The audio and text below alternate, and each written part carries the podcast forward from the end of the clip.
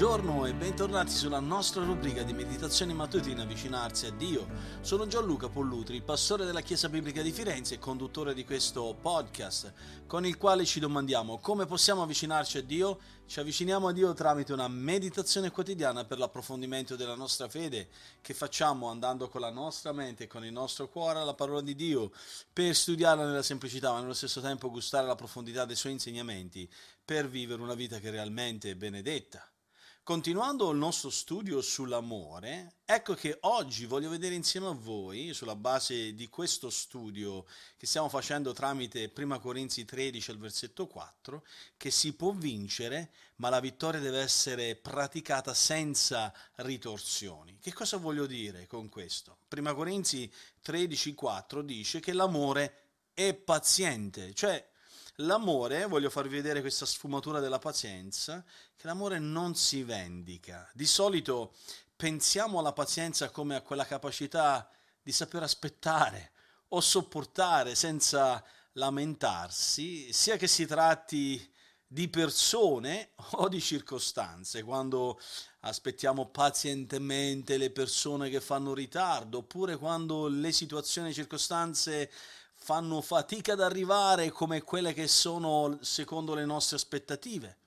Ma in realtà la parola greca che troviamo qui, con cui traduciamo pazienza, in 1 Corinzi 13,4, si riferisce specificamente alla pazienza con le persone. Significa letteralmente essere di lungo temperamento e parla di quella persona che potrebbe facilmente vendicarsi quando subisce un torto, ma sceglie di rimanere pazientemente ad aspettare che tutto si sistemi e non si vendica nei confronti dell'altra persona.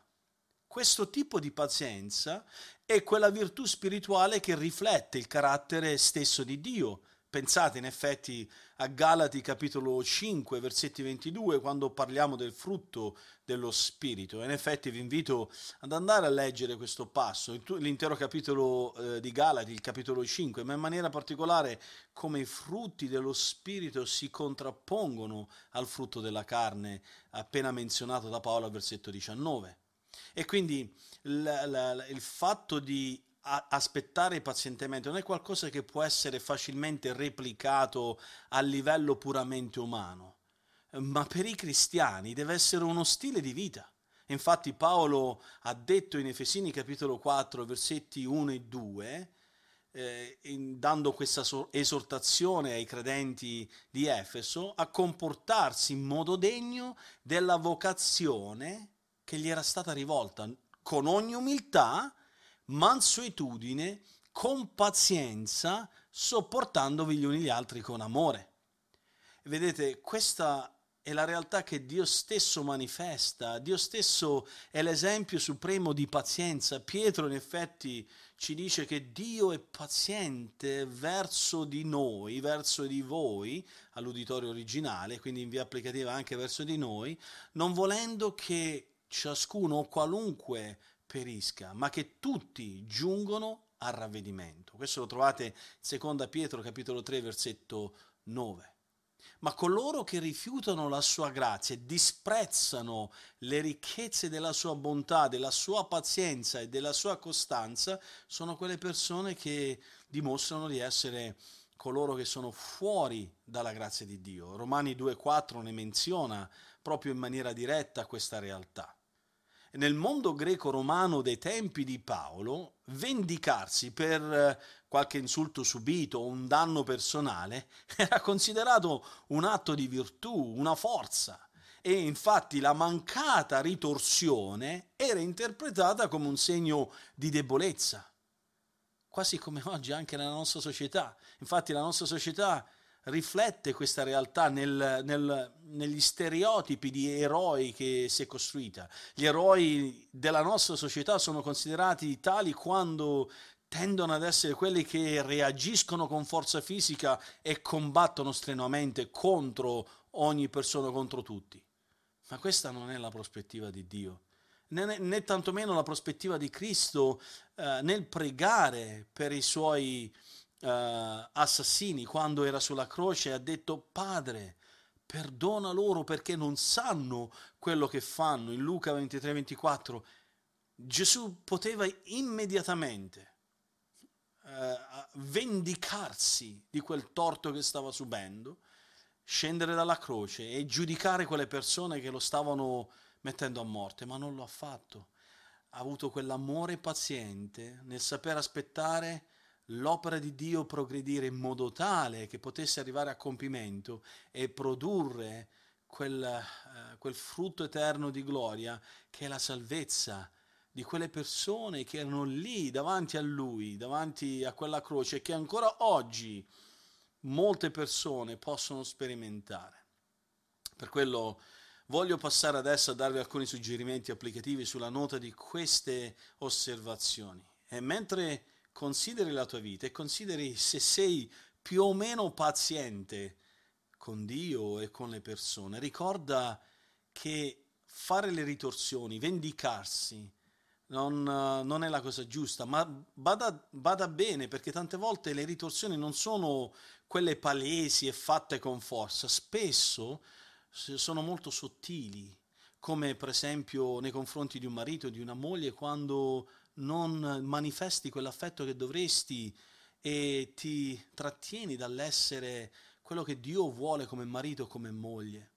O quando rifiuti in maniera volontaria, non rispondi ad un amico, non diventi quell'appoggio su cui un amico più che mai può contare e non rispondi al telefonino, non rispondi ai suoi messaggi perché in qualche modo ti ha ferito con una parola detta fuori posto rifletti in che modo la tua vita come figlio di Dio eh, si manifesta nei confronti delle persone che Dio ha messo a fianco a te. Sei paziente? O tendi ad essere impetuoso, irritante e ti irriti uh, contro tuo marito, contro tua moglie, contro i tuoi figli, contro le persone intorno a te?